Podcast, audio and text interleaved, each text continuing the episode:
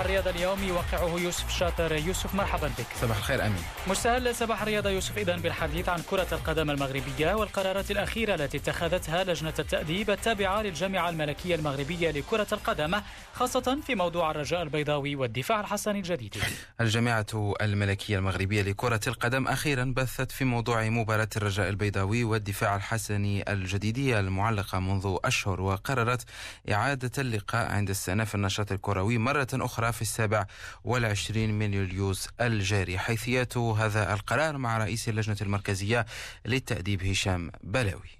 لما عرض هذا الخلاف النزاع على اللجنة المركزية للتأديب اطار إعطاء حقوق الدفاع للاطراف المعنية به تم استدعاء الممثلين الإداريين لفريق الرجاء البيضاوي واللي حضروا أمام اللجنة وقدموا المرافعات ديالهم وقدموا الدفاع ديالهم. آه، حتى بعد الاجتماعات يعني فتحنا الباب لأجل تقديم الوثائق اللي يمكن يكون كل طرف آه، كيبان له بأنها مفيدة وبأنها تستطيع أن تكون ضمن وثائق الملف. ومن خلال الدراسة ديال هذه المقتضيات القانونية وجدنا بأن الفصل ثلاثة اللي كتسد به العصبة جاء ضمن المقتضيات المقتضيات العامه لرجل جنرال بينما الفصل 21 جاء في مقتضيات خاصة اللي كتعلق بالنصوص القانونية اللي خصها تطبق في الحالة ديال المشاركة في مقابلة دولية. فبالتالي القانون كينص على أنه حينما كيكون عندنا نص عام ونص خاص كتكون الاوليه التطبيق النص الخاص. هذا النص الخاص اللي هو كينطبق أساسا على المباريات الدولية فكان هو اللي خص لجنه البرمجة تعتمد عليه. بل أكثر من ذلك تحترمه لأن لجنه البرمجه من الأجهزة اللي بمقتضى القانون ملزمة باش أنها تحترم القوانين. وطالما أن فريق الرجاء كيتم بهذا الفصل 21 راه ما يمكنناش نتجاهلوا فإذا خصنا نوجدوا أجوبة انتهت اللجنة إلى انه النص اللي كان خصو يطبق هو الفقره 2 فصل 21 اللي كتعطي الأجل ديال ثلاث أيام. وطالما أنه وجد برمجة ما احترمش هذا الاجال ولكن حنا كهيئة قضائية كيحكمنا القانون. وباش نوصلوا للنتيجة خصنا نبنيو على واحد المنطق اللي هو قانوني.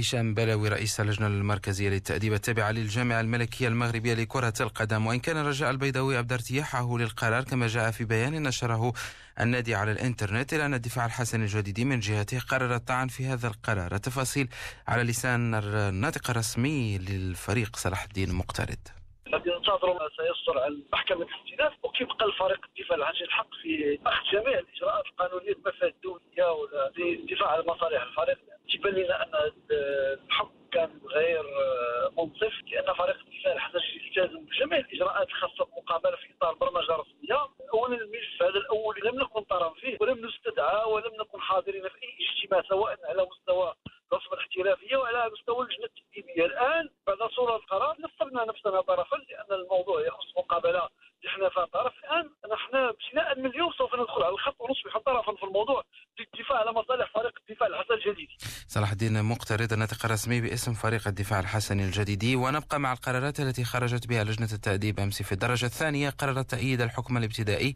الذي قضى بخسارة فريق شباب الريف الحسيمي لمباراته أمام المغرب الفاسي وإلغاء الأهداف المسجلة من طرفه مع تعديل جديد. إذا تمنح نقاط الفوز لصالح الماس بل ثبتت اللجنة نقطة التعادل المحصل عليها. في المقابلة واحتفاظه بالأهداف التي سجلها خلال هذا اللقاء استنادا إلى موعد تسجيل الاعتراض من قبل المغرب الفاسي بخصوص إشراك لاعب غير مؤهل والذي جاء خلال استراحة شوطي المباراة. وفي آخر القرارات التي صدرت أمس أيضا أيدت لجنة الاستئناف قرار اللجنة الأخلاقية القاضي بمؤاخذة جمال السلامي مدرب الرجاء الرياضي والمتمثل في توقيفه لأربع مباريات نفذ في اثنتين وموقوفة في الباقي بالنسبة لمباريات البطولة المغربية الاحترافية مع غرامة مالية.